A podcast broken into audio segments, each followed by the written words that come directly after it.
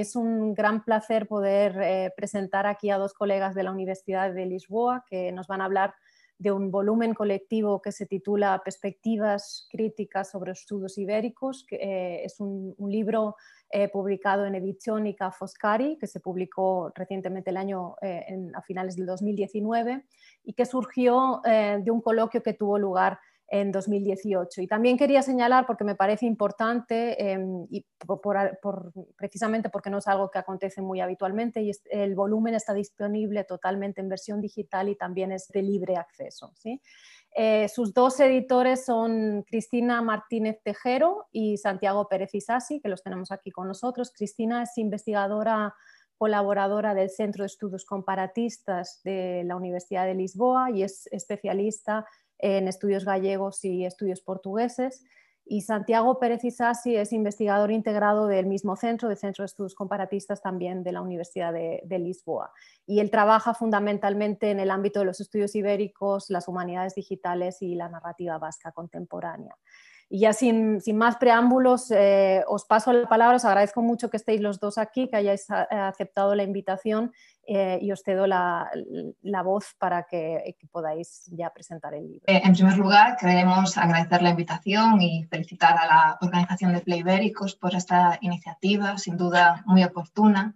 es un placer poder presentar nuestro libro aquí como ha comentado Esther y como ocurre con muchas obras académicas, este libro tiene como origen un encuentro científico que se celebró en la Universidad de Lisboa en marzo de 2018. En este coloquio internacional establecíamos dos líneas directrices que están también presentes en esta obra. Por un lado, queríamos discutir la actualidad y pertenencia de los estudios ibéricos como área de trabajo científica y por otro pretendíamos reflexionar sobre el estado de los estudios gallegos, vascos y catalanes y en qué medida estas áreas iban al encuentro o no de los estudios ibéricos. Una cuestión que nos parece relevante sobre esta obra es precisamente la idea recogida en, su título, que como sabéis es Perspectivas críticas sobre los estudios ibéricos. Queremos incidir en la idea de crítica en dos sentidos. En primer lugar, eh, nos interesa reflexionar críticamente sobre el concepto de los estudios ibéricos, es decir, pensar si es un marco de trabajo útil y propicio, especialmente para entidades periféricas de diverso tipo, y en este sentido, así en la obra, pues encontramos posiciones muy diferentes. Hay autoras y autores que se ascriben a los estudios ibéricos, hay autoras que lo refutan y hay una gran mayoría de voces que ofrece dudas y formula preguntas. Y a nosotros nos interesaba especialmente eh, introducir este debate. ¿no? Eh, en segundo lugar, recuperando la idea de crítica, queremos también, también introducir otra acepción, en el sentido de dotar de instrumentos teóricos y metodológicos a los estudios ibéricos. Consideramos que muchas veces no se ha trabajado suficientemente esta dimensión y que por lo tanto ha habido algunas carencias. Eh, por último, y como comentó Esther, queremos eh, incidir en que este libro es de acceso abierto y que está disponible para todas las investigadoras e investigadores interesados en los temas. Tanto se puede descargar desde la, desde la página web de la editorial, tanto la versión íntegra como los capítulos, o puede comprarse la, versión física a un precio muy reducido. Y paso ya la palabra a Santi, que os hablará un poco sobre los contenidos. Buenas tardes a todos también agradezco rápidamente a los organizadores el hecho de haber organizado estos, estos eventos pleibéricos y simplemente voy a, voy a hablar de la idea, de la estructura del libro, que ya se ha mostrado el índice, está dividido en cuatro bloques. El primer bloque, que se titula Debates críticos, es quizás el más eh, central, el núcleo del libro, porque eh, plantea todas las cuestiones sobre los porqués y para qué y desde dónde, desde los estudios ibéricos. Merced Picornell habla de la jerarquía o jerarquización del propio campo de los estudios ibéricos y hasta qué punto hay que cuestionar esas jerarquías. Y José Gabilondo hace quizás la crítica más eh, profunda o más, en fin, más demoledora de los estudios ibéricos, cuestionando la propia idea de aportaciones o planteamientos sistémicos de los estudios ibéricos peninsulares. Los otros tres bloques, más rápidamente, el segundo se llama, se titula Estado, Género, Nación y tiene aportaciones de eh, Marcelo Topuzain, Leslie Jarquema, Sandra Boto, Anthony Mestri-Botons, y plantea pues, estas cuestiones relacionadas tanto con el género eh, como con la relación entre literatura, Estado y eh, nación o nacionalismo, El tercer bloque se titula Espacios, Fronteras y Mapas y tiene diferentes aportaciones de Isaac Lourido, mía propia con Catalina Sequeira Rodríguez o de Juan Miguel Rivera Llopis, en las que el elemento cartográfico espacial tiene una cierta importancia.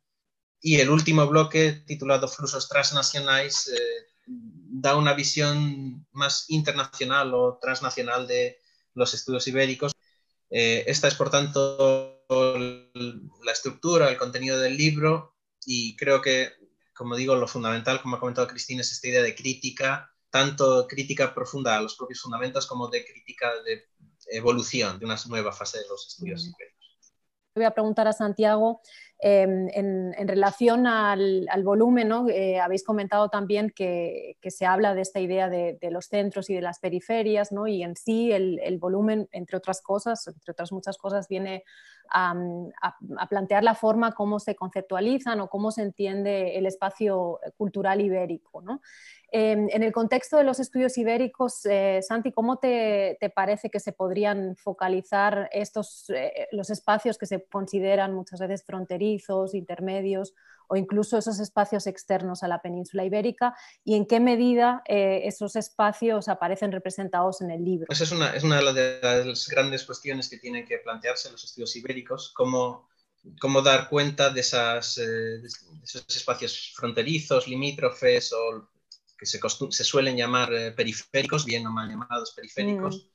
Y de hecho esa es una de las claves sobre si los estudios ibéricos van a, de hecho, renovar la forma como se entienden las literaturas y culturas peninsulares o si van a seguir reproduciendo jerarquías, eh, jerarquías ya establecidas, solo que ampliando el canon, ampliando, ampliando las historias establecidas.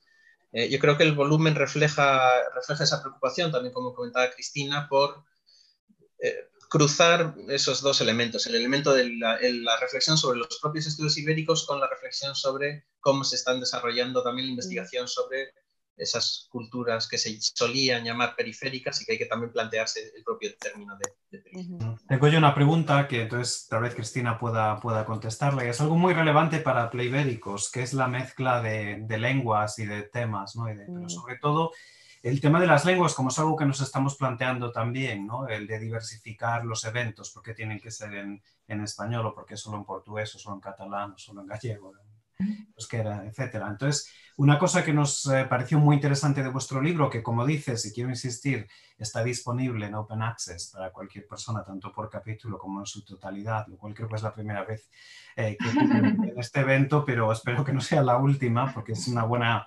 posibilidad para los que nos estéis escuchando. Después podéis descargar el libro de forma gratuita. Pero eh, una parte muy novedosa y creo que poco habitual en estudios ibéricos es esta mezcla de, bueno, de culturas no, no es tan, poco habitual, pero sí de lenguas. Entonces, me pregunto si vosotros como editores os planteasteis esta diversificación lingüística, digamos, de, las, eh, de los ensayos que incluisteis en el trabajo como una ventaja o como algo mm, tal vez un poco problemático. El título es en portugués, por ejemplo, pero eh, los artículos son en diversas lenguas. No sé si, si podrías explicar un poco qué os llevó a, a, seleccionar los, los, ensayos de esta forma y qué ventajas o problemas ha tenido esta, esta estrategia.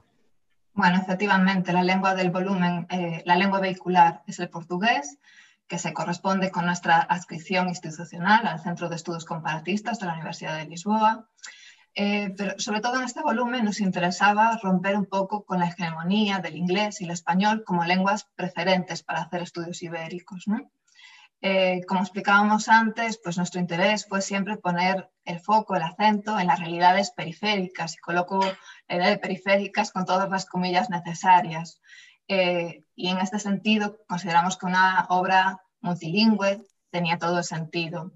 Además, eh, pues desde nuestra perspectiva, consideramos que los estudios ibéricos necesitan y solo tendrán sentido si contemplan las periferias, otra vez con todas las comillas, como objetos de estudio desde pleno derecho. En este sentido, consideramos que esta es una opción sobre todo epistemológica y no solo simbólica. Muchas gracias a los dos por el libro y también por, por esta fantástica presentación que además ha sido súper útil porque habéis aclarado cosas muy interesantes como por ejemplo este punto que es tan relevante para, para nosotros en Playbéricos.